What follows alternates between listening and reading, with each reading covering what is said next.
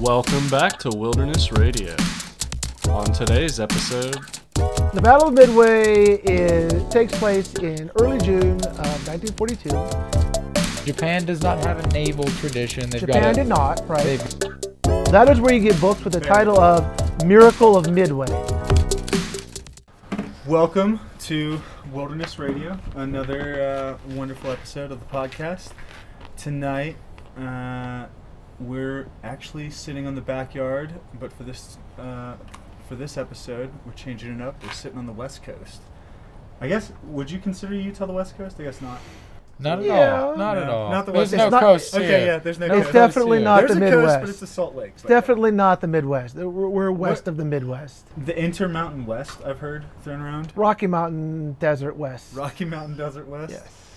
Peter, would, what would you say? Well, okay, let's introduce ourselves real quick. Sorry. So I'm Kevin. Uh, I'm a pretty usual host on the podcast, Wilderness Therapy ex guy, and I do computer coding. My name's Chris. Uh, we're not going to do a five minute history this time. We're going to actually uh, focus in my lane quite a lot more this time for a change. Five hour history. Yeah, prob- probably not five hours. Probably no. an hour tops. And we also uh, we have a, a new Yes. uh, host tonight. Yes, um, my name is Peter, and I've asked to just be a guest this week, and uh, I'm excited about that. I know Scout through working wilderness therapy with him. I did that for about four years now, and uh, I continue to do that in a slightly different capacity now, just teaching wilderness skills and uh, things of that nature. Um, I, I gain a lot of uh, love for working in the wilderness and participating in that environment because of a lot of the history that's tied to it. It's a very ancient thing, and uh, I feel a special love for history. Anyways, that's uh, I think how I wound up being asked to be here for the Midway podcast tonight.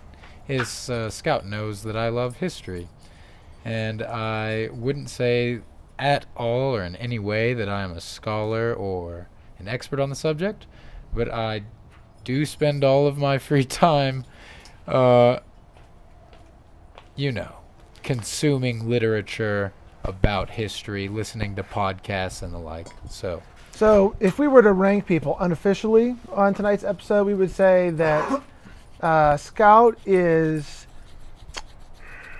an mm, casual, Hobbyist? casual hobbyist. Okay. Well, and I would say that uh, Peter on this particular subject is a strong enthusiast.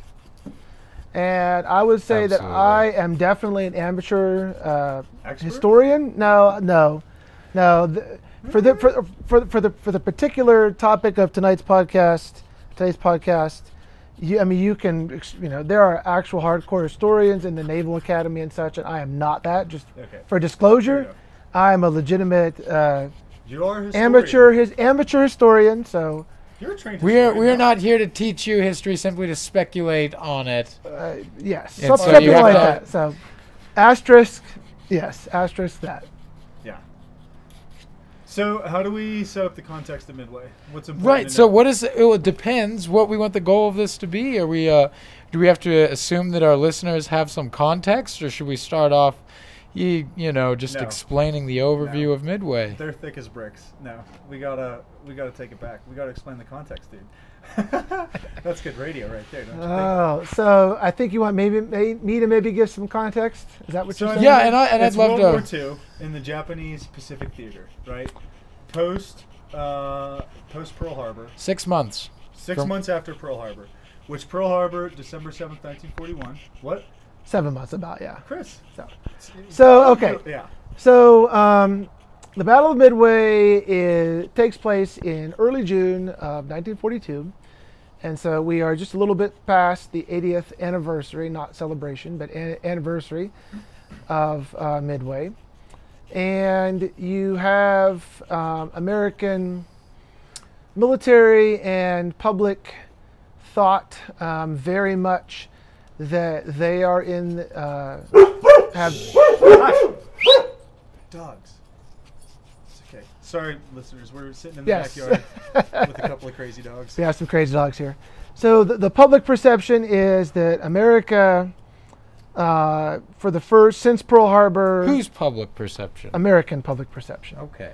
uh, is that because we're speaking primarily to an American audience here.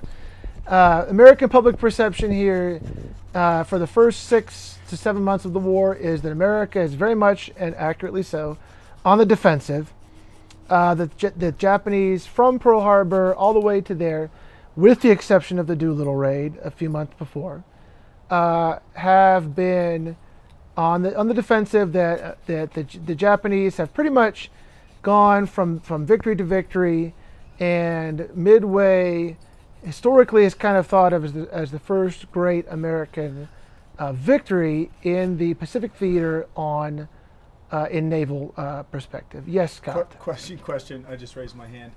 Um, wh- how soon was the Doolittle raid after Pearl Harbor? I kind of thought The it was like Doolittle couple raid is a couple of but- months later. Symbolic, isn't it? It's not even Yes. a real Yes. Yeah. raid. It's a symbolic raid Well, to give not- it- America. it- it's it's symbolic in the sense that, and it is real in the sense that, it's real in the sense that We can and will bomb the Japanese. we did we were able to sneak uh, several carriers uh, within bombing range Light of carriers, right? no No? full size fleet carriers Oh, uh, within range of uh, Japan. Which carriers? Do you know? oh, I don't did- want to get into Enterprise the names is one of them. I don't I don't remember all of them. Oh, we're Um, getting there. But the point is Kagi. that Siryu. That uh, sorry you. Anyways, the point is, is that the Doolittle raid is the first time in actually quite in hundreds of years that Japan was attacked. The home islands uh, were attacked by an enemy force, and so um, we wanted, we America wanted something to show the Japanese that they were not invincible. That even though they had had these uh, these uh, the string of victories, that they were not invincible, and that we could, for lack of a better term, reach out and touch them. Because the Japanese, in, as far as the war theater in Asia at this point, which had been open for several years, decades at this point, a decade yet? Are you talking about the, the Chinese and Japanese? Yeah, Yeah. Japan has been going undergoing imperial expansion for like For a good qu- solid 15 20 years Yeah. coming up to this So point. this, More or the less. Japanese Which have is been more or having less. a large string of victories. More They've been less. kicking ass in Asia. But we're Well, talking I about think the that, war. we're talking about uh, World War II, though. Yeah, Yeah, Right, you're but right. This is the You're correct. This is I would Right, say right. kicking ass is a stretch too because Okay. they never were You're able correct. to hold and And- conquer Down, China. yes, bogged down, You're correct, yes. right? If you really So- want to go, yes, if you really want to go into the deep and say, They're fighting though for yeah, 20 you really want years. to say when did, when did the fighting that is part of, of World War II start? Then you would go back to early 30s in, in China. Yes, Right. absolutely. That's completely true. You know, it's all interrelated, really. It, it is it is. all yes. related. Yes, yes. Like, why does Japan and America even have any tension that sparks World War II? Like, what is going on there? And that's where it's we a get reaction into like, to Japan to China, right? It's a reaction to Correct. Japan had taken China, a And huge portion of it, and was fighting. And they also cut off their oil. At that time, you cut off America was uh, the number one oil exporting country in the world. And so, Japan, being an, uh, a series of islands, an island nation, uh, they their were badass modernization. they were uh, very vulnerable from the standpoint of their resources, which is something we exploited in World War II tremendously. Anyways, to go back to the Doolittle raid, uh, so the, the idea was that we would reach out, and so we got um, uh, a series, uh, series, in fact, um, series of B- B-25 uh, bombers, and they practiced actually not far from where I'm from in Columbia, South Carolina. Uh, they practiced being able to take off on the length of a carrier. These are Army uh, Air Corps bombers, not naval planes, which normally had never done this, uh, but they did. And uh, they were able, under the command of, of Colonel Doolittle, hence the name, and they were able to, uh, they were detected far enough away uh, that they thought they might not be able to uh, land in free China, not China, uh, Japanese controlled China, but they did. And so they bombed Tokyo. And, you know, the, the damage was uh, very slight in the grand scheme of things, but it did prove that this was going to happen. This was, you know, a, a portent of things to come. War were declared. So that, that was a couple of months before um, Midway, but it is related in the standpoint that uh, the Imperial uh, Japanese Navy saw the Imperial Japanese Imperial Japanese Army, excuse me, saw the Imperial Japanese Navy as the vehicle that got them to the fight. Right. And so, which is kind of, you know, it's not un, not unusual, right? Right. Well, The- Japan has a foot soldier warrior culture, right? Samurai. They don't glory their navies. They have a warrior the same- culture, right? Right. Japan Right, has a warrior. They've never like bragged about their boats. There's navies like Britain that have a huge history of their naval armaments. A naval tradition. a naval tradition. Japan does not have a naval tradition. They've Japan got a, did not, right? They've got an army tradition for sure. when Japan was opened up uh, in the 1860s, you're right.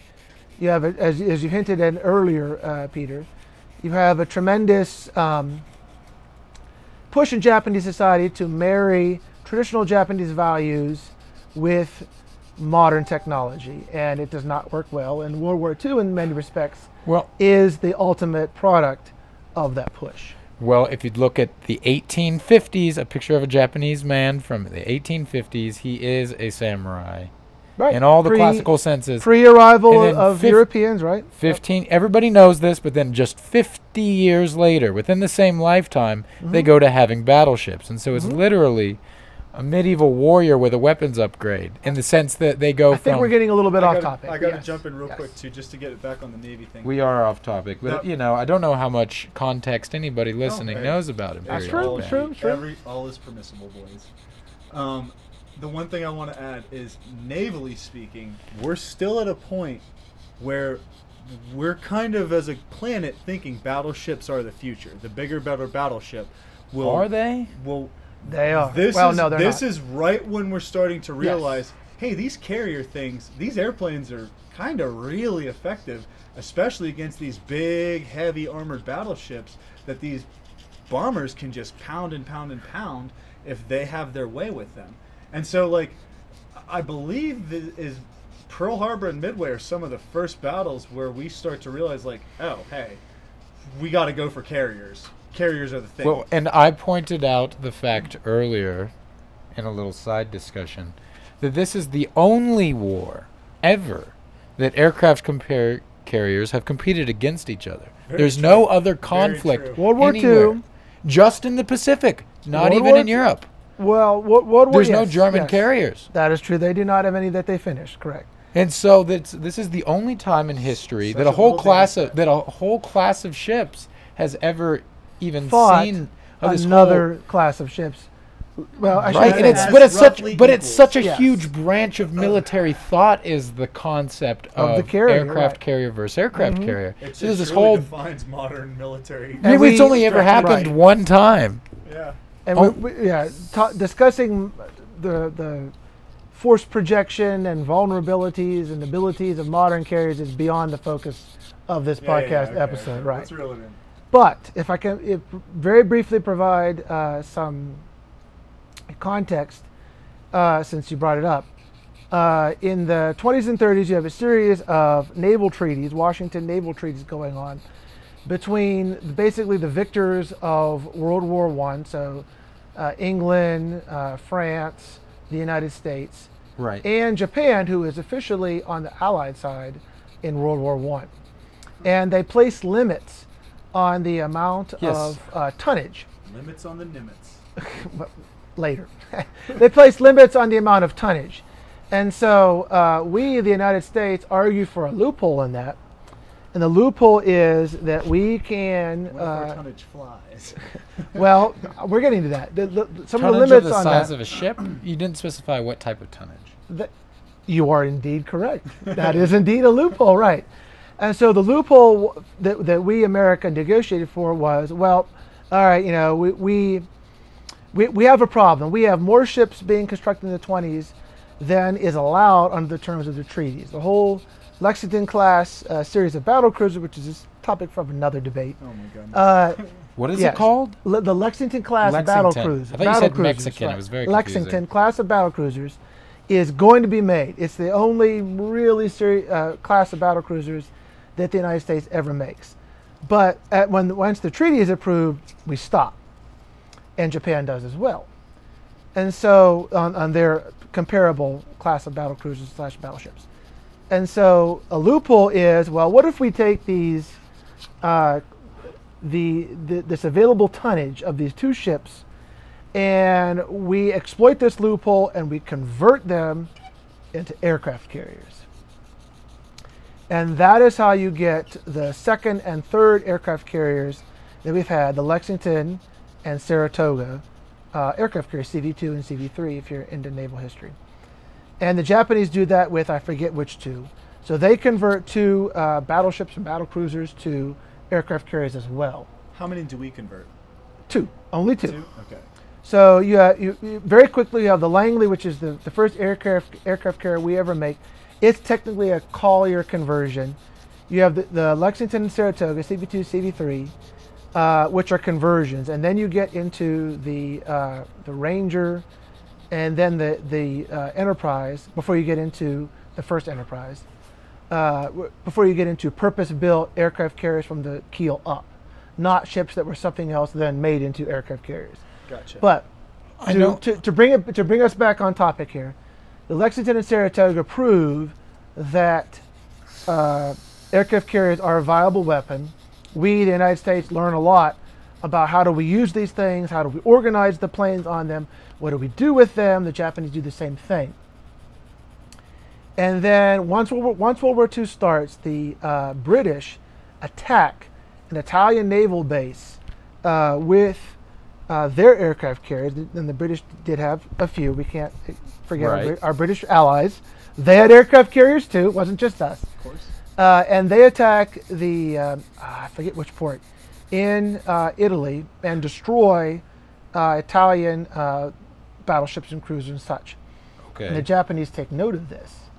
Uh, this was the very first time that you had uh, this kind of thing happen. This is before Pearl Harbor, even in the first two years and a half, three quarters of uh, World War II, and that is the impetus and the the a spark of the idea, which becomes the Pearl Harbor raid uh, later. But what had been the great qualifier there or idea was that both in Italy and in Pearl Harbor, the ships that were attacked by aircraft carriers were at anchorage. They were not moving. Right. In other words, you know, you might have had an aircraft fire, but they weren't maneuvering. They were literally at anchor, not moving. So the idea that an aircraft uh, carrier or airplanes on an aircraft carrier could sink a battleship or a similar sized ship when it was actively trying not to be sunk uh, wasn't really proven until earlier in 1941 when the Japanese sank the uh, oh, I forget Prince of Wales and the Repulse A British uh, ship, in really. the in the Pacific, right? So that proves that aircraft carriers What can battle is that in? that. So the the Prince of Wales and the Repulse are British battleships, battle cruisers. Right. so this is after Pearl? No. This is before. This is this I is didn't realize that. Uh, I guess I should have because they were part of the Axis. I just didn't realize they were at war with Britain. so you, you got to remember the British, being the sun never sets on the British Empire, have colonies everywhere across course, the world, of right? course. And some of them are close to Japan. And so when when Pearl Harbor happens and you know we're at war, everybody everybody's in the game now. Uh, the Japanese uh, attack British holdings, Malaysia, Hong Kong, and so on, Right, right. I'm uh, over there. And so the the I, British, just, I should have remembered that that they were Not at a war with problem. Australia. the British us. are yes, the, the British are very much, uh, you know, kind of dealing with this thing called Nazi Germany right close to them. You're right. And so, J- uh, Japan over there is kind of very much a secondary uh, theater, and in fact, Europe first. yeah, in fact, right, well, in yeah. Well, when the Nazis are flying over London, Europe first. Correct. Yeah, right. that's the doctrine. So, right, so the, the doctrine that's agreed upon by the Allies is we're going to deal with with Europe, Germany, and Italy first, and Japan, do the best you can. We'll get there. So that those kind of things lead up to the, the Battle of uh, Midway. The idea that Japan fully realizes that it is a resource vulnerable country, it cannot in any way, shape, or form uh, compete against, particularly the United States, in resources and manufacturing capacity.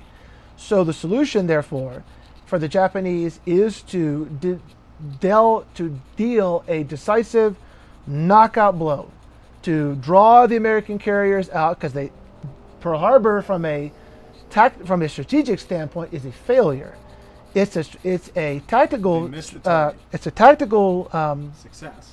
a success in that you knock out, you sink four American You damage battleships. some boats. Right. You sink four battleships and you severely damage A lot four, of shock and awe. of which most of them are later refloated and fight in the war. yes. But um, you do not destroy the capacity of the American Pacific Fleet to operate out of Hawaii. The carriers were not there. The two And basic they car- just happen to be on maneuvers in the north, right? right. The Enterprise, um, the Hornet's in the Atlantic, but it comes back after that. The Hornet and the uh, no, I'm sorry, the Enterprise, Lexington, and Saratoga, three about to be four or later on. Uh, carriers were not at Pearl Harbor. Thank God for America.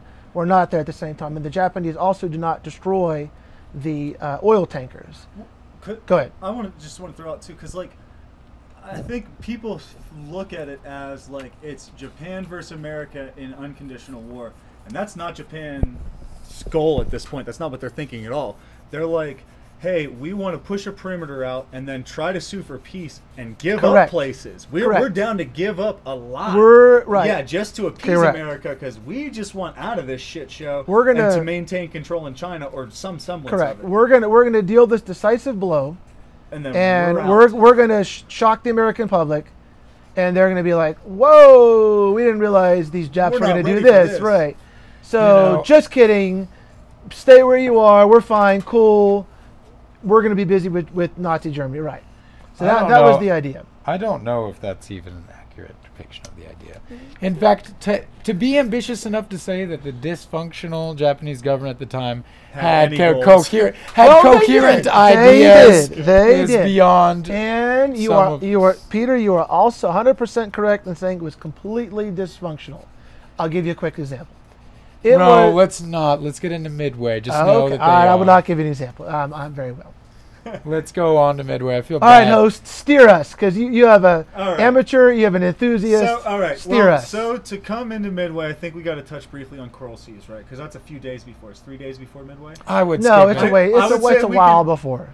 It's okay, like we're two to three steaming weeks. off of the Battle of Coral Seas, Right. Which is the first pretty carrier versus hint. carrier, kind of right. yeah. It's, so it's the first carrier to carrier combat, and it's the first hint that also the U.S. might not do so bad. It's like people have been fearing the Japanese. Pearl Harbor was a huge blow.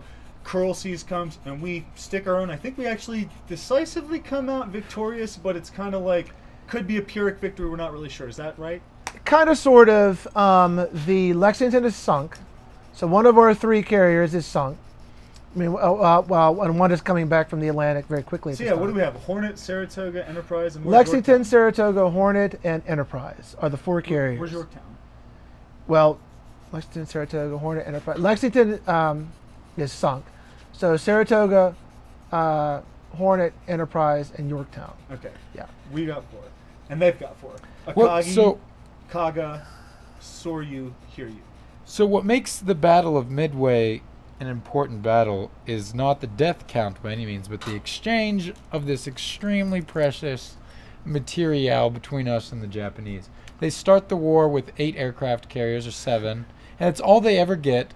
And in this battle, there's a Pretty much, right. huge shift that takes place. And even There- for America, it's just these things are so massive So- and so expensive. They that, are, like, correct. We literally talk about the loss of just a handful of them. And such death traps too. So it's just they are amazing. It's un, almost un. They are so important in the strategic field. So, what, what, what Japan South realizes Pacific. at the start of World War II is the reason they have to deal with this death blow lightning strike is that if they go piecemeal, or if they don't do that, the industrial capacity of the United States will overwhelm them ten times over. We've got like six carriers in production. They have It like doesn't one make sense that they would. That's why I was. They were- the dysfunctional. The, the Japanese just were doesn't make sense to painfully aware of that vulnerability. And if we look historically, a year before, in 1940, we signed the Two Ocean Navy Act. And by the end of World War II, we produced almost 20 carriers. Holy Christ! Right. So, which is why the Japanese are like, Oh we need to do this now because if we don't, we're going to get steamrolled in the long run. Yeah. So our the idea is cut it down to four to zero, and then from there. our best bet is to shock and awe, to use a horrible modern day term, to to to deal this decisive blow, where the American public will be like, "Holy, but we didn't realize," and it was very racist. We didn't realize these yellow Japs could do this. Just kidding. Fine. So that was the idea. Right. So hosts, So you're in charge so because we're going to go Coral off the rails, host, So if you don't us. sets us up because we're both both sides are coming off of this battle pretty steamy, pretty like doing a lot of repairs, having suffered casualties, and realizing this is going to be a slug fest. Like we're to see some real naval combat in this theater all the way through it, and it's to be bad. The other important thing to set up midway, we touched on it earlier privately before the podcast, is codes. Is and- Chris was uh, talking about this interestingly from the historiographical point of view. So, um, historiography is a study of history. So, the way this works is a um, after Doolittle, and especially after, well, it's mostly after Doolittle, uh, the government of the Japanese, which, as Peter says, was completely dysfunctional, realizes, okay, we need to do something about these carriers. We cannot have this happen again. And that is the impetus for the, for the, the plan of the Battle of Midway. So, the plan of Battle, Midway is the Japanese will attack uh, the island of Midway, which, Which is is we call it an island, but it's like a, atoll. a, a couple football fields. It's fields. an atoll, right, yeah. yeah. It's Yeah. Well, what makes nothing. it important and interesting strate- why the Americans will respond is if you look at a map at the location of Midway, It is crucial. very it's strategic. Midway. Right. it is between Japan and America, and it's also very close to Hawaii, where they've already done It's- this well, atrocious in the. Pacific, sort of close is like a thousand miles. And well, let's, be, miles, let's be clear, it's a lot closer than any of the other theaters that And- come later, as and far also as pretty much from any theater or any direction you're coming from, if you can get midway, you can secure your perimeter much more strongly. So the- you can reinforce it with an air base with The two, Americans have to respond. strips. So It, it's it's strategically crucial. the worry from That's the- American side is that if Midway falls, like Wake Island did in December, if Midway falls, then the Japanese are now within striking range of Hawaii, and if they're if they uh, invade and capture Hawaii, who knows? Right. And there are plans to do right. this. So I that that's the fear. right? That's the fear, right? But I mean, Japan was thinking like, man, we might we might be able to launch an assault so on Hawaii. the at the plan, They'd like to. basically, the battle plan of Midway was for the 'Cause that's Jap- the ultimate. If you for the get Hawaii, you can say we'll sue for peace. You have Hawaii back. Right. We're good, right? So the, the overall plan for the for the Japanese was they would attack Midway, and the attack on Midway would draw out the remaining American carriers from Hawaii, and then this decisive knockout blow battle would occur, and they would win. Unfortunately for the Japanese, we had broken their naval code, and it had given us With confirmation too. well, it it, it, it With did the water plant ruse. well, yes, I'm getting there. Um, it did not give us extreme amount of details, but we knew basically that this was generally going to come, uh, and basically what to expect, and that was um, a, an incredible advantage for us, and actually something that the Japanese discovered in their wargaming leading up to Pearl Harbor, uh, because the Japanese did not Pearl Harbor, Midway. I'm sorry. Uh, the Japanese did significantly wargame uh, Midway, and one of the vulnerabilities of their plan was, well, what if the American carriers are not in Pearl Harbor? What if they are anywhere within striking distance? And the result was that Japanese fleet sunk. And so the the inflexibility of Japanese war planning did not allow uh, the Americans to have a whiff that this was going to happen, and maybe it was not. dismissed as unfair, right? It, it was dismissed as so extremely unlikely, right? yeah. That the Americans would not necessarily be laying in wait, but would have a little pre-warning that this was coming and be waiting for them. And I'm gonna just interject to say, Chris, as you draw that particular anecdote, I want to cite Dan Carlin's Hardcore History. Yes. um, from which we all have heavily drawn inspiration and a lot of knowledge for this. Dan Carlin's Hardcore History, great history podcast, highly recommend it. Also, he has a great political commentary podcast. Can I share uh, some? Can I share some? And yeah, Chris, you Yes. sources you want to cite? So, um, if, if this is an interesting topic to you, there are, are two absolutely classic books that you need to read about Midway. One is called Shattered Sword. Uh, Shattered Sword came out in the late 80s, early 90s. Um, it's very, very good. I've heard podcasts by that author. I forget the name of the author. Uh, but excellent, excellent book. Um, a more modern, slightly more modern version, also extremely excellent. My personal favorite is uh, by uh, Professor Craig L. Symonds called The Battle of Midway.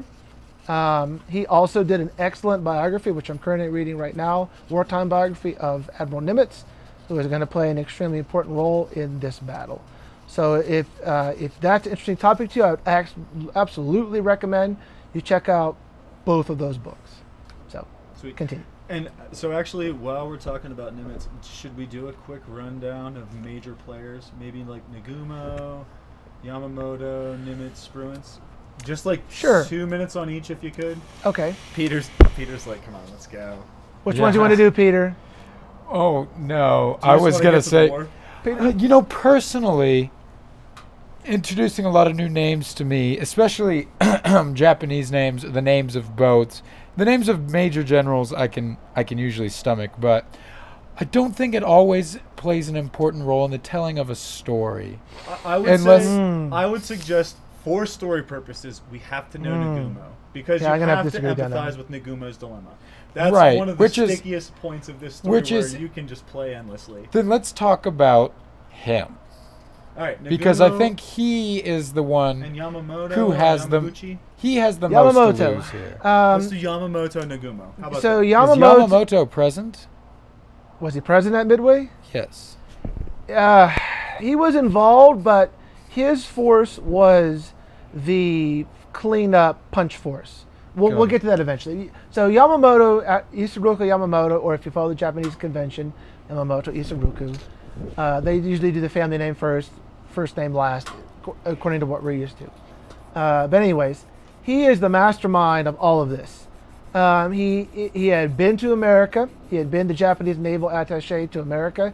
He had been at the naval conferences and that and treaties that I have talked about earlier, and, And was he knew.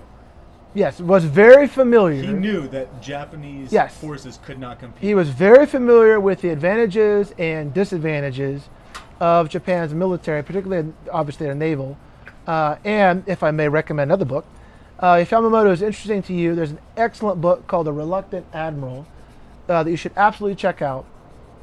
But anyways, Yamamoto is the overall uh, mastermind of this, and he is the uh, I want to say creator, I guess, of the idea that we need to have this knockout blow. We have this decisive battle uh, fought between us and the Americans because we need to knock them out because we cannot uh, win a protracted, long uh, battle uh, against America because of our resource and industrial uh, weaknesses. And we're going to pause a minute. Our host is MIA. So Walker, cut this out. I was. I also do want to. Sh- uh, I want to throw a shout out. I apologize, Walker, for my personal shitty recording because I'm talking in between Chris and Peter, and I'm looking not at the mic, and then every now and then Peter like moves closer to me. So Walker, I apologize. Walker, Walker, And- yeah, you're you're the uh, you're the podcast semi-pro. Oh, Ke- Kevin's getting better. He's getting better. I'm trying, buddy. But Ca- also the consistent. Walker, you'll appreciate this. Peter is sanding down a knife handle that he made and carved out today.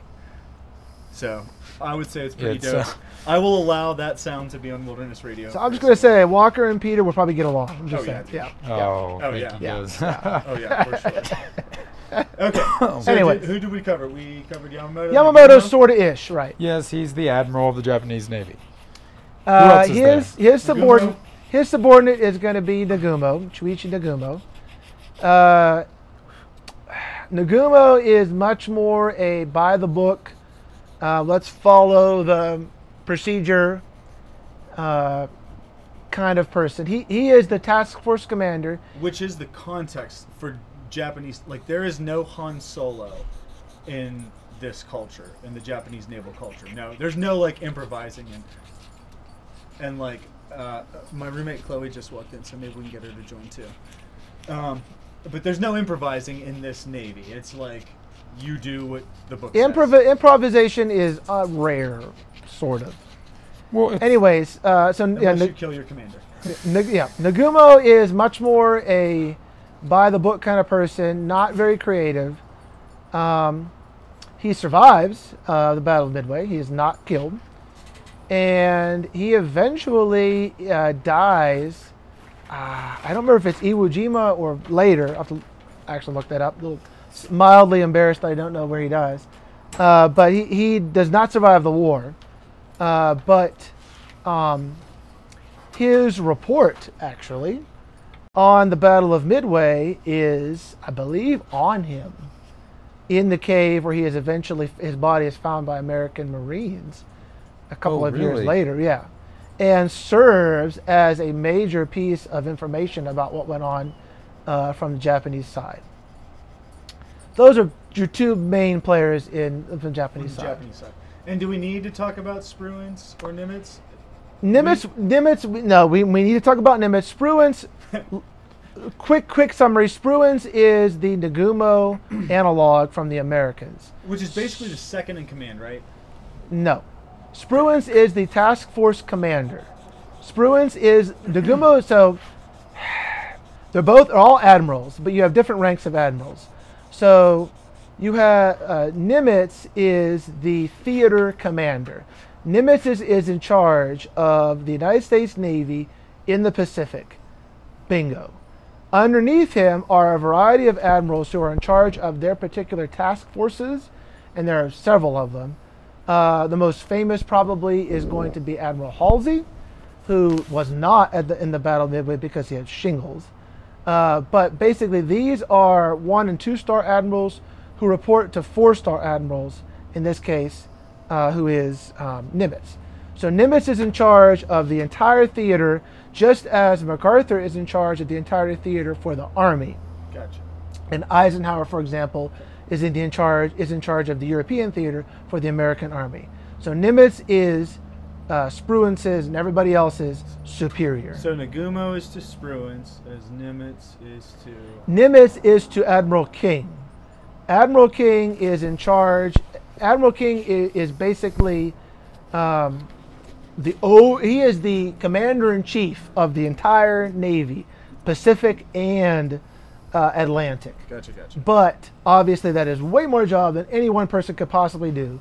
So, in just a few two weeks after uh, Pearl Harbor, Roosevelt appoints Nimitz as the new uh, commander of the Pacific Fleet uh, for the United States. Gotcha. I'm, I'm summarizing a lot here. yes. Okay. Yes. Cool. So. So I think we should go back to the code thing very briefly. That's kind of where we went off the rails. yeah, well, I was gonna. I was even gonna bring it to the morning of. The code thing. Basically, the Americans knew Right. roughly when, roughly where. And the so- Japanese do not know this. Yes, and the Japanese do not. So the. Japanese And uh, rigidly the, follow. So the fun historiographical fact is that in history books for like 20, 30 years after this, it was also just presented as like, and luckily with great fortune, the American forces happened to be there. Like, Can I provide a little more context? So that is where you get really. very, very little. That is where you get books with the Very title little. of "Miracle of Midway." So the idea for a long time was that that this was that the fact that the Americans show up and do what they do, which we're about to talk about, was this divine. Oh man, what are the chances? Kind of thing. And yes, it kind of is, but also kind of is not. So that's my context. That's fair. Continue. Okay, so what what day does Midway happen? Early June 1942. Early June 1942, and it's early in the morning. The Japanese forces are seeking to bomb Midway and then Correct. land forces, right? Correct. And then Because there's an air base there. because there's an airbase there, a small airbase, but a decently defended airbase there. It's a strategic Small is location. a, And- small is a, not it's a way to strategic. describe It's it. very strategic. Yes. There's, I think there's over 100 planes there, which in my book is not I- small. I really don't know how many planes, but it's a strategic position. Yes. Okay, it's not going to take months and months to take this island. Right. though. no, It's no, New not, at all. Not at all. They Yeah. can, they think they can get it done in one run, but they end up being Right. wrong. Right. So the Japanese set out to bomb Midway, and are they hoping to? They are hoping to encounter American forces. They're hoping to draw them to Midway. The attack on Midway But they is want- the bait, so to speak, because they're expecting so they're that the hoping American forces will be there much later.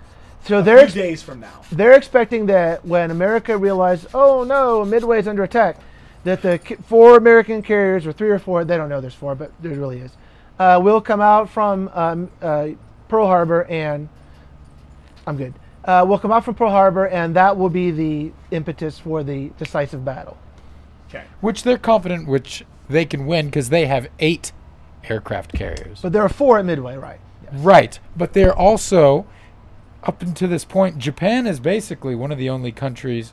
They do have the world's most experienced, They do. They Naval- are, they do. naval They are pilots. cleaning Any- up in the Pacific. They're and they up. and it actually shows in the beginning of the Battle mm-hmm. of Midway just how well they shoot down American planes with the zeros and some of the things that happen.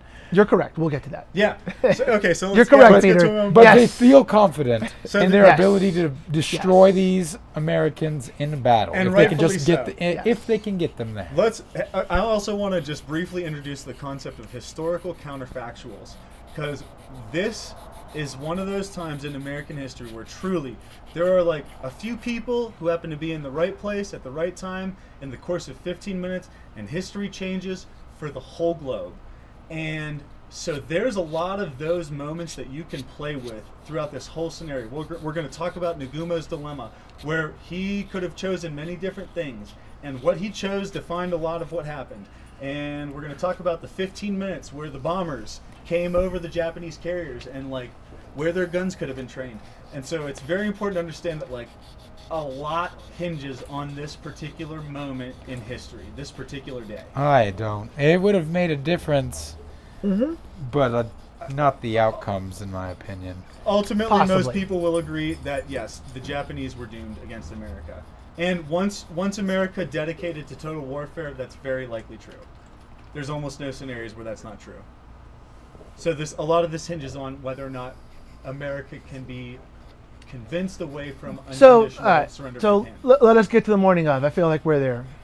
So we get to the morning of, uh, and the Japanese air search plan is uh, not very efficient. They do not detect the presence of the of the American carriers until after they have uh, launched at Midway. So the initial assault goes out of Midway. It does deal damage to Midway, but they come back. But they come back and uh, report that the airfield at Midway, the base at Midway, is not totally destroyed, which is the reason why Nagumo decides, well, okay, we're going to launch another bombing attack on Midway. Now, uh, Midway, the American forces do uh, launch high high level bombing of the Japanese fleet. It is extremely ineffective. Uh, they don't get one hit at all, uh, and it's basically a total wash. So, when that happens, Nagumo decides, well, we need to attack Midway a second time, which is a logical decision. Uh, because, and it's logical in the se- only in the sense that his search pattern, is the, search pattern of his planes, has not yet picked up the, uh, the presence of American carriers. And when it does, continue, Kevin. Scout. Well, I just want to throw out real quickly too that uh, an important thing to understand is carriers at this point we're still refining them. So, so two things to understand about carriers is to be on a carrier in World War II is one of the most dangerous propositions. You are on a wooden ship surrounded by only ordnance, Wooden. fuel, and planes loaded with ordnance and fuel. So a hit with a bomb is like really, really bad. And when one of those ships catches fire, it's really, really bad. And you stand a good chance of burning and going down with the ship if that happens over the course of that ship's engagement. Number one. Number two, we're still figuring out how to operate these ships. And so when you're like switching out weapons on a plane, switching out armaments from say between uh, an anti-ship torpedo and A bomb, and- an aerial bomb. and an aerial bomb, an air to ground or sea bomb, you have to change out for what 45ish minutes or so. There's a definite uh, time period where this is Cool going on where you're not doing much of anything. And and same with refueling, and same with anything. So if, if a bombing raid comes back, they're refueling and rearming for 45 minutes. If you're combat air patrol, which is the air patrol of airplanes that's just constantly flying around to engage anybody to who pr- might protect the carriers, right? causing trouble your way, which is going to become crucial. Uh, if they need to refuel and rearm, 45 minutes for them too. So you're always constantly playing with this. The Ah. Japanese forces love to do this in waves. The Americans are kind of a-religious on this. They definitely They'll do, do, waves they throughout. need. They'll do it in waves, but they'll also do it piecemeal if they need to. Yeah. Yes. yes. correct me. Yes. Well, uh, uh, okay. so, um, I don't know which part do you want me to correct me on? I'm not quite. So, um, American. Without going to, I'm trying to decide what detail to leave out, what not to. So, American carrier doctrine. You have two types of carrier planes, which is going to become crucial to this battle.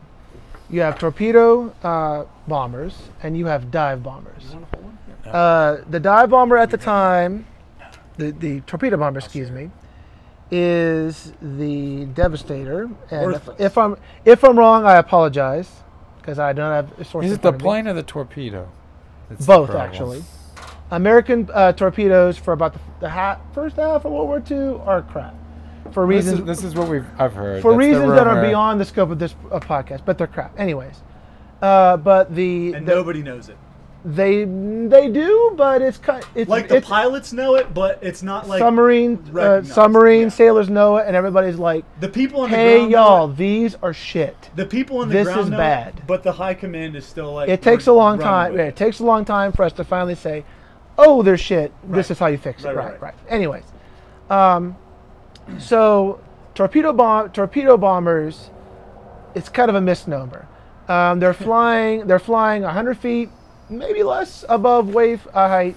Uh, that the particular plane was basically kind of underpowered, very slow, uh, very vulnerable, and flying in a straight line towards the, the ship that is trying to torpedo, uh, which is going to become very important as this battle unfolds. Just just to describe their efficiency of the 41 that launched from the imi- initial American wave. Almost all of them are destroyed. three yes. survive. I believe. Almost all of them and are destroyed. there are no right. hits, right? Right, no hits. But They score zero hits. Okay. Yes. Or are we getting ahead of ourselves? No. Yeah, a little bit. Okay. Okay. So the Japanese have hit Midway, and they've decided to hit Midway a second They time. say "We're- it's not done. We need to do this a second time. Right. And they launch. No. So they get So so he, okay. the So Tone. so here's what this at. Right. So here's One what of the scouting planes calls in. so here's what happens. All right. So this is all. So Ships.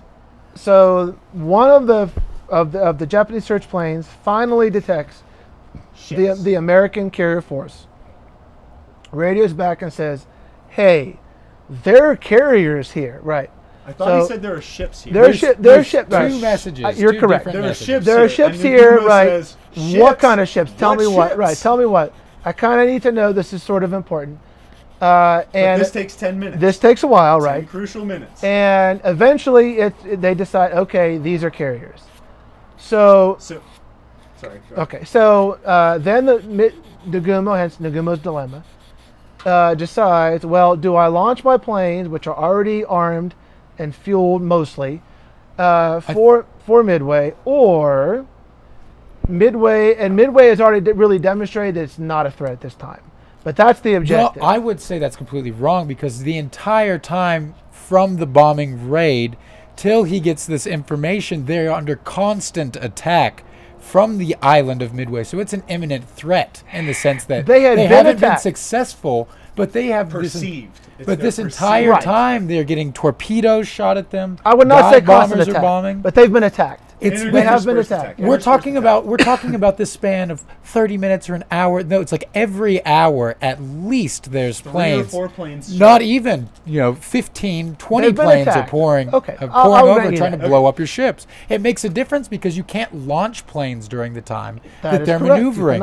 And so it occupies his entire That is fleet correct. Of their ability to send out Correct. planes to support either the, another attack on the island Correct. or to get more planes up in the air. They're just anytime Midway attacks, it puts a huge pause on everything that's happening. And And, so they Midway is a threat, despite what you might say. Any of those hits to them are very concerning. And, and we are with that. just about set up to discuss the most crucial, dramatic part of this, which is Nagumo's dilemma. But meanwhile, the American carriers are also having some things happen.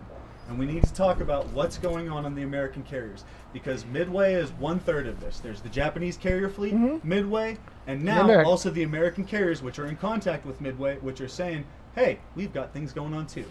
Chris, So, the American carriers decide to launch their uh, torpedo bombers and their dive bombers. A dive bombers, as the name implies, dive from a relative, relatively high uh, altitude, pretty much straight in, and when you're almost hitting the water height or land or land height, you release your bomb and boom. Uh, this is going on.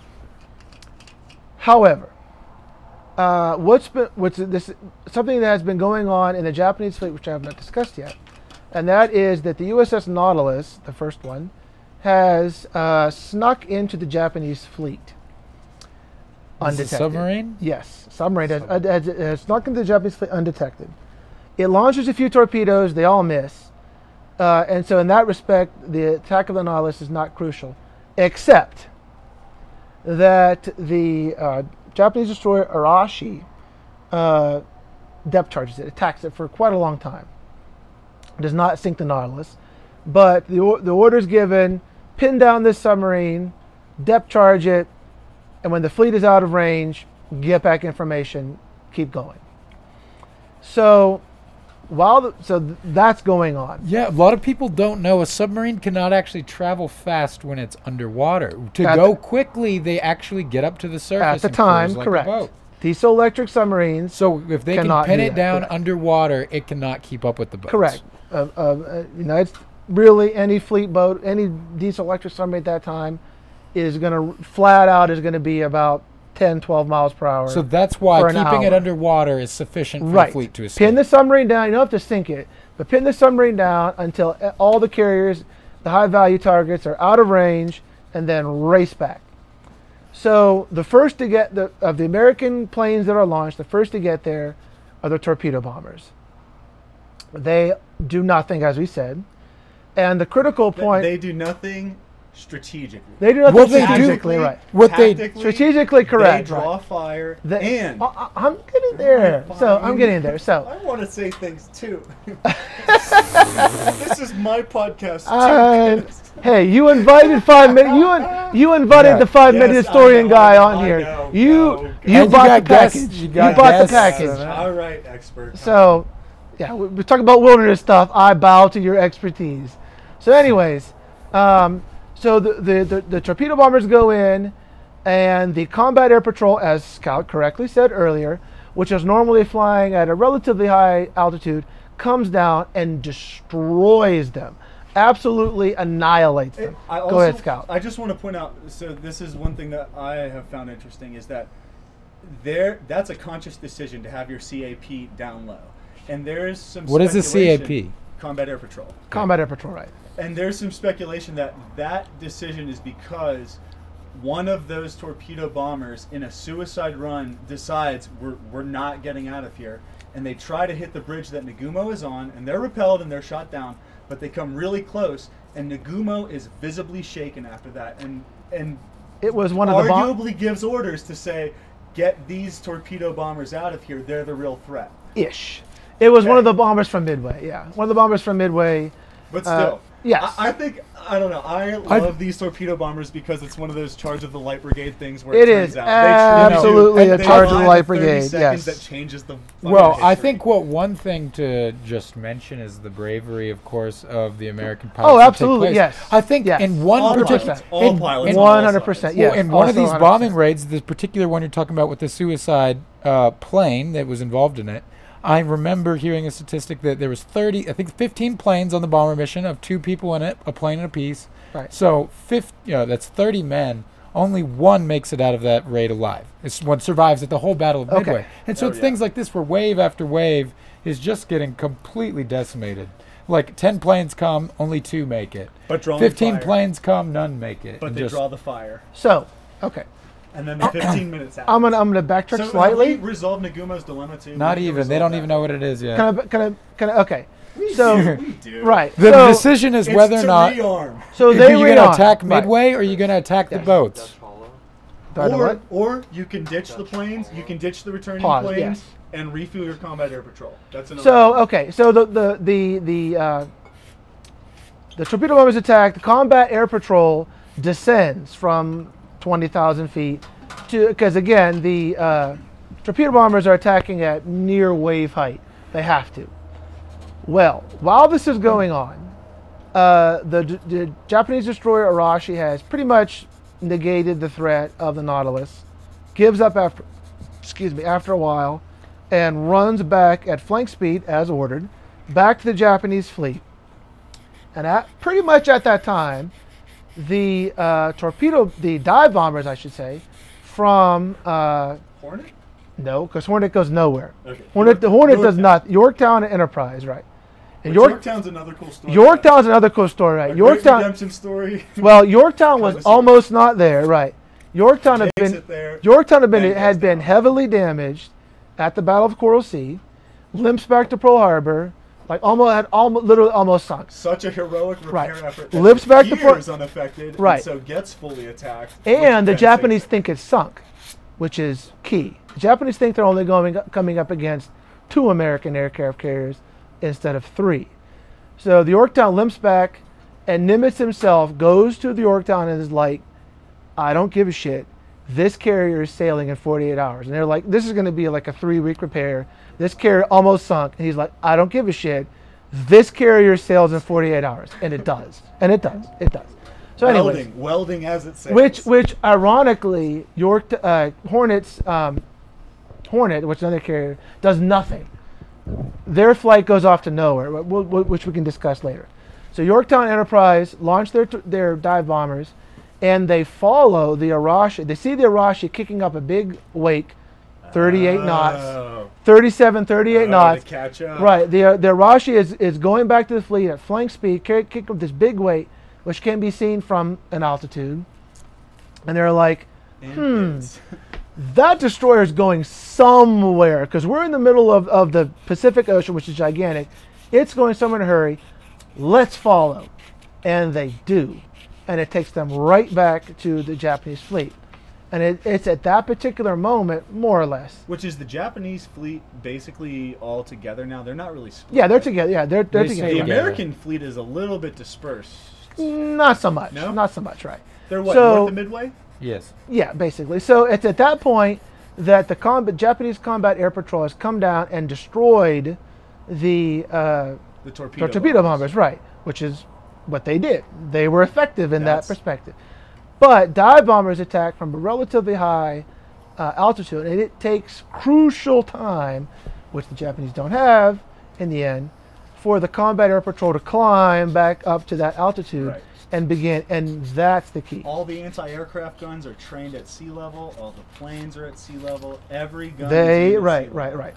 We still So, again- Nagumo's dilemma though. Well, we did right. His his I guess, dilemma. yeah, his dilemma is: Do I attack Midway again, or do I attack these carriers? What am I going to do? Can I can I interject one thing? yes. A commonly uh, perpetrated myth in Midway history, and it, this is actually intentional by the Japanese, is that the Japanese had their torpedo bombers and and dive bombers ready to attack the carriers, the American carriers. They were on the deck, right about to to launch, and the Americans show up and ruin it all. That is a myth. That was actually a myth perpetrated by the Japanese to CYA, cover your ass, because you know you're imagine you can imagine you're a, a survivor and you go back to Japan, you have some splaining to do. Four carrier, yeah, half of the of the Japanese You carrier just force. lost the whole war. you, not quite, but you've lo- Eh. you've lost half the carrier force. Japan will force. never win again after that. There's No. no, Japan victory. the after wa- this. so asterisk the, the battle of midway does is not the defeat of japan but it is de- it is definitely a, a decisive huge blow. It is the end of negotiations. How about that? okay. So you, you go back to japan you have some splaining to do. Right. How did four carriers just get destroyed in a relatively short amount of time? So that is the the his, his name was minoru genda. He he writes one of the very few uh, histories of midway from the japanese standpoint uh, and he perpetrates this myth that you know we're, we're literally there they're warming up they're just about to taxi off the, the deck of, of the japanese carriers and bam at that second and it's not true. It's not true. All right. So, anyways, So I mean, what are they though? They're 10, 15 minutes out. they're 30, 40 minutes out. They're not close. Okay. Yeah, they're not close, right? So, anyways, So- the, the Japanese get caught mid mid switching mid between land to sea. And, and get annihilated, right, On yes. the sea, and these American dive bombers pop through the clouds. And Uh, there's like, ugh, I, I can't even try to quote them, but there's some really good first-hand accounts describing like how quiet it was and how they just watched silently as these little, little black orbs disconnected from the planes and floated gently down, and then burst. And if I may, I forget the guy's name, and I'm slightly embarrassed that I do. Uh, one of the torpedo bomber pilots had ditched. His plane was destroyed, but he lived and ditched in the ocean, and was in the middle of the Japanese fleet watching all of this go on. I forget the guy's name, but he literally had a. He was rescued, which is obviously why we know about this. Uh, but he was in the ocean and watched the sinking of the three, the attack, the sinking of the three Japanese carriers. Is this the first time that we've let it slip that three carriers get destroyed in the battle? I think So- this yes, is it. yes. the Japanese lose three So three out, carriers. yes, three out of the four carriers in the space of about 25 minutes uh, are fatally wounded. They're not sunk yet, but they're so- so fatally that's- wounded. I brought up earlier how wonderfully, beautifully flammable and explosive these things are. So a couple bombs hit, and it sets fires that you just can't put out. I- I mean, one of these fires ignites, and your immediate concern becomes get the fuel off the carrier, dump all the fuel so it doesn't blow up, and then ordnance blows up, and then you have another worse fire to put out. Yes, um, and it also comes down to the fact that Japanese damage control was markedly inferior from American damage control. Uh, carrier decks at this time are wooden; they are not armored. Except Uh, the British. Thank you, Kevin, or Scout, excuse me. I'm mildly impressed. Yes, British carrier decks are armored for reasons that are beyond the scope of this po- of this podcast, but um, neither American or Japanese carrier decks are armored, and so yes, you can have one or two. It really only takes one uh, bomb hit, which might not sink a carrier, but renders it tactically useless. And Because if planes can't land, may yes, well, to sinking. yes, yes, at a minimum, if planes can't land or take off, the carrier is useless. Right. Uh, uh, yes, at, at, at a maximum, you have fires and secondary explosions which sink the carrier. I'm gonna actually add not even useless, but it becomes a negative, right? It can be attacked. It's a wounded soldier. It can It's a wounded attacked. soldier, right. It needs to be tended to and defended actively. Yes. You can no longer act offensively outside of that carrier. You're purely like So- we have to save this. right. Within a relatively short amount of time, uh, American dive bombers. And Nagumo is in. He's Dan on one of them, yes. Really well. he is one of them, yes. physical space of these bridges. They they were like we're sitting on a porch that's what 10 by 15, 20? Right. 10 by 20. It was maybe smaller than this with what 20 people inside. I love the line. The man can't breathe. He Yeah, cannot right. breathe while he thinks about these decisions. While he gambles with thousands of lives. He can't sit and think for a second. And now his ship is blooming into flames, dude. Right. So yes, within a relatively short amount of time, uh, three of the Japanese carriers are mortally wounded. They're not necessarily sunk in that 20 minutes, but they are clearly going to be. It's a matter of time. Uh, that leaves out one. So the, the remaining Japanese Hiryu? carrier, I, I should Here know that. I should know the names, the and again, and the Akagi again, if- go down in the initial. if if you are one of the really unlikely naval historians, actual naval historians, listening to this, you're gonna be like, this guy fucking doesn't know the answer, and I admit, yes, I don't. You're Nobody's right. reached out to correct us on animal. Uh, that you're you're right. Yeah, gonna you're probably right. Right. Yes. Yeah, So- but somebody Here's my hope. If you are listening and you do want to reach Please out, let me know, because we'll I would like to talk to you. Two. Yes, I would like We to will talk do to you. part right. two. Yeah. Yes, I'm an Oh, amateur historian. If you're a professional, yes, I would like to talk to you. So uh, you have Admiral Yamaguchi, uh, who who is the other. He's he's junior to uh, Nagumo, and he is like, well, I guess it's us. Uh, and he launches an attack which does mortally wound the Yorktown. Uh, the Yorktown does does actually not sink, which is a credit to American damage control. Uh, It's scuttled. no, it's sunk by a Japanese submarine. Oh. Uh, right. So the, the Yorktown is tactically useless at that point. uh, for the second time. Uh, but um, it uh, is sunk. Uh, I want to say the next day or the, day after that by Japanese. They actually are towing it back to Pearl Harbor. It is not going to sink as a result of its wounds, but it's it's useless as a strategic unit. Right. Uh, but yeah, so basically yes. So the Japanese do sink one. Uh, the remaining uh, forces from Hornet and Enterprise go back and finish the job. Yeah, and sink the remaining uh, Japanese carrier, which actually does not sink as a result of its wounds. The Japanese scuttle it. Interesting. Yeah.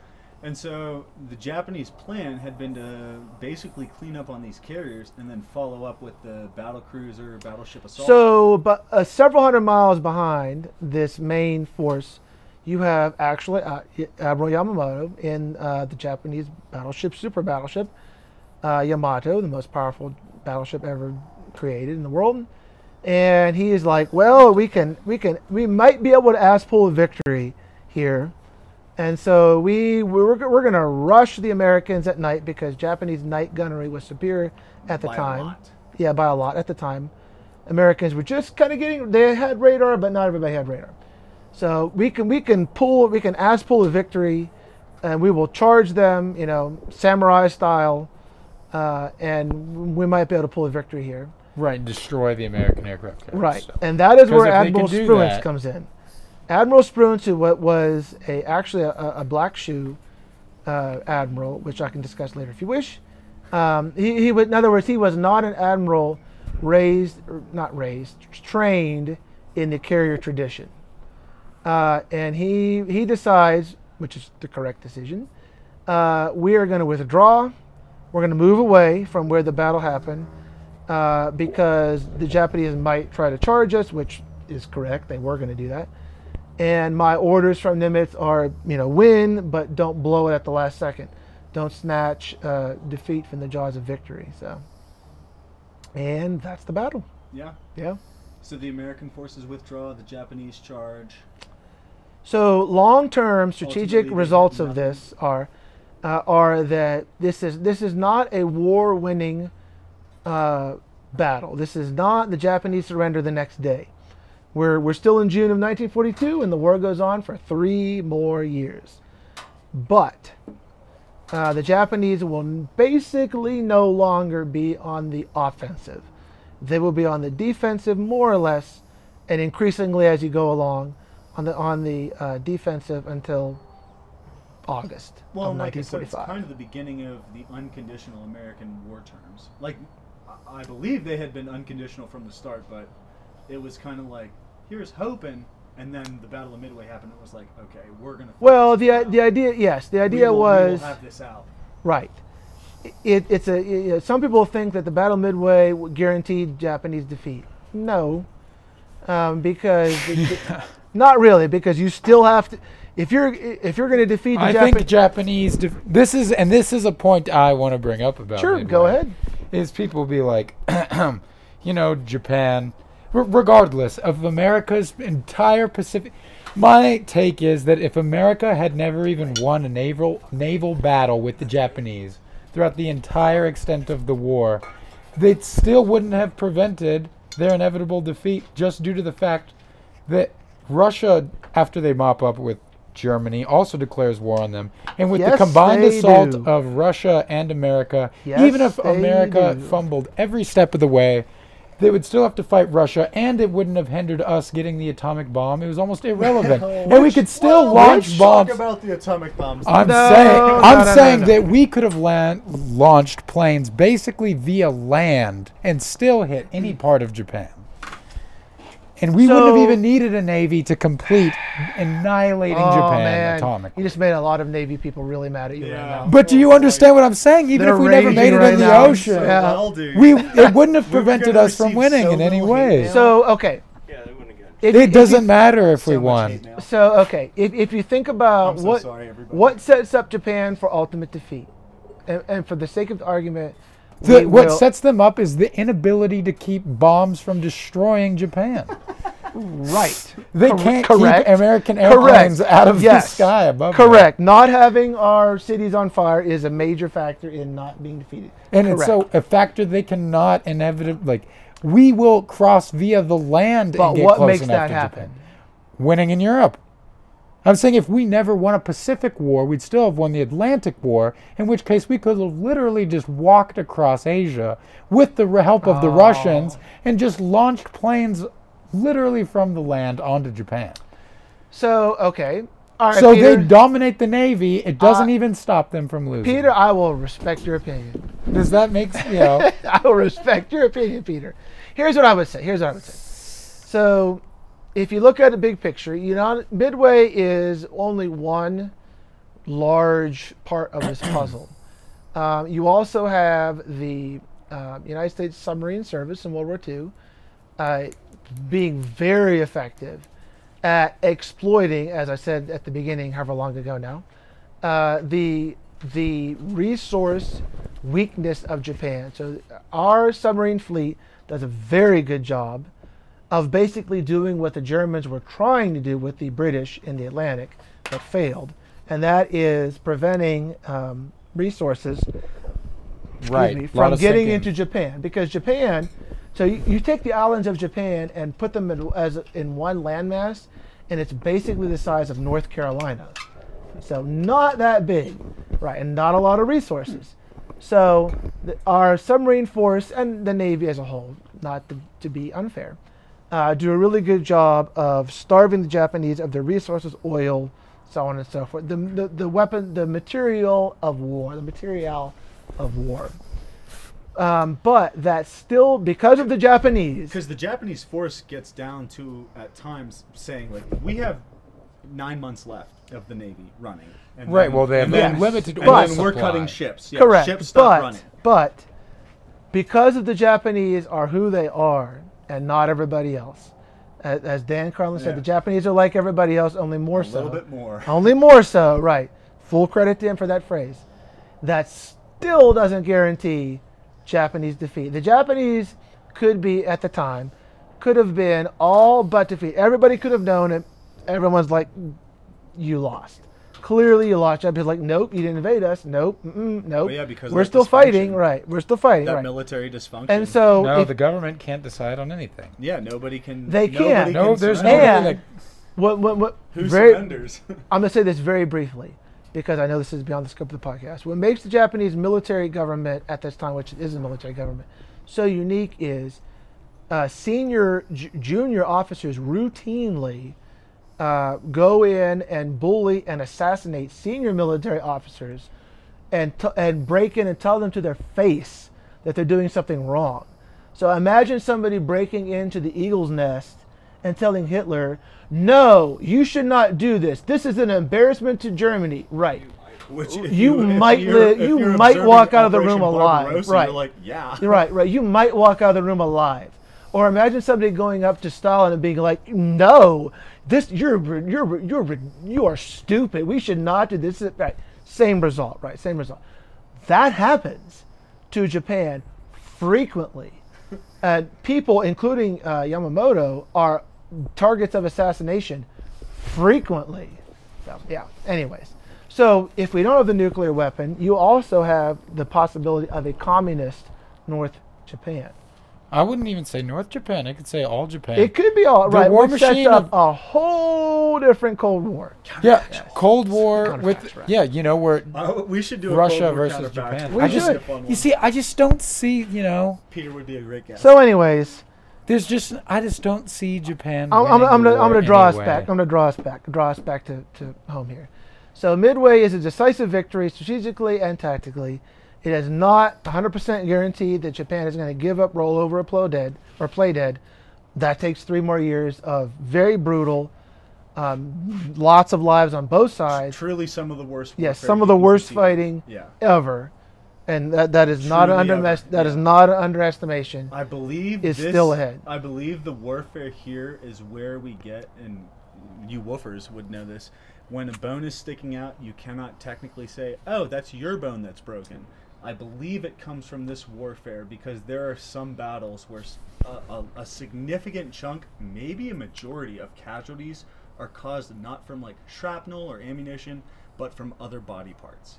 Like Right. You still have you get Guadalcanal. killed- Yeah, you get killed. You still have Iwo Jima, right. Blows through your skull. You still have the Philippines. You still have this huge, these huge. Uh, Well, that's the bone thing. You still have these huge can't be like, that's slogs uh, with the Marines now at this point. Uh, you know, You ever heard that? you, know, the, the, you still have these battles in Iwo Jima, Guadalcanal, the Philippines, uh, that are absolutely the equal of any horror in in uh, Europe. E- e- in any respect, just warm instead of freezing cold. Yeah. Yeah. All right, Scout podcast uh, MC, I wrap us up here. I guess that that's about uh that. Well, that's midway. Good night, guys. So I, I Yeah, would it's been a say I would say fun. Good night. I would say uh, I would I would say uh, if you are a naval in, um, enthusiast, and again I feel like I was pretty clear. I'm an amateur naval uh, historian. Yeah, clearly an amateur over here. wow. Dude, you just talked for 50 minutes about naval tactics. but here's the point, though: a You're real not naval historian could write a 300-page book about it. Like, Chris, here's what I'll say. A- A professional is someone who is paid. I will pay you five dollars for what you Yeah. did on this podcast, and you can consider yourself a professional Ugh. naval historian if Yeah. you want. there there are I'm, people. I'm telling you, dude. there are people that went to the Naval War College that went to Annapolis, who know like the names. Are I'm like I forget the name, but they're like, oh, it was this ship. That guy did this on this day, and he wrote a letter and he said this, and here's the proof. And right, like I don't know. that Wil- stuff. Wilderness Radio fans, write in and blow Chris up. Gas him up, dude. Gas him up. He doesn't believe he's a historian. I would argue otherwise. So yeah, so like I said, I, I defer to Scout and Walker and Roger and all the other wilderness people to wilderness stuff, because I know ten percent, maybe fifteen on a good day, but this is one of my areas of interest. we still got to do uh, one podcast idea we're pitching is like Chris and another podcast guest go out in the woods, quote unquote, and see how long they can survive Oh. based on a bunch of wilderness guides throwing Whew. them situations. I feel set uh, up for failure. This is- I'm in no, danger. You've got it. We can coach you. We can I'm coach in danger. okay. It would be it would be something interesting nonetheless.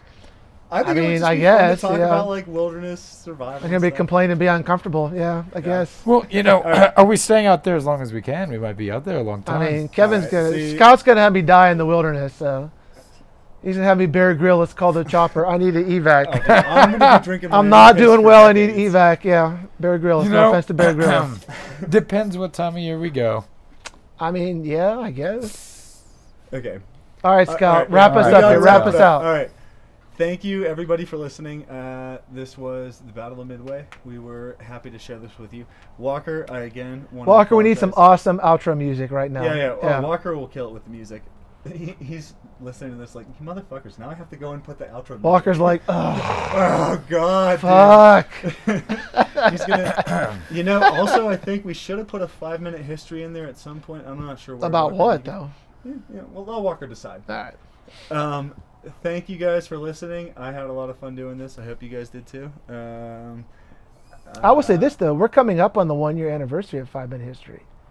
That was like August of 2021. Okay. What do you yeah, got? You got I don't know. I don't know. Chris, next week we'll be No. sharing with us Chris did not say a that. brand new. That was not a promise. No, no. No, no. We've got we've got big ideas though. Uh, anyway, uh, uh, Peter, you want to say anything in closing? no, thanks for having me on. And uh, anytime you want to chat about history or the wilderness, uh, just give me Yes. a jingle because those are my two favorite things. Fuck Pe- Peter is living We'll the life. Peter is living sure. the life. Yeah.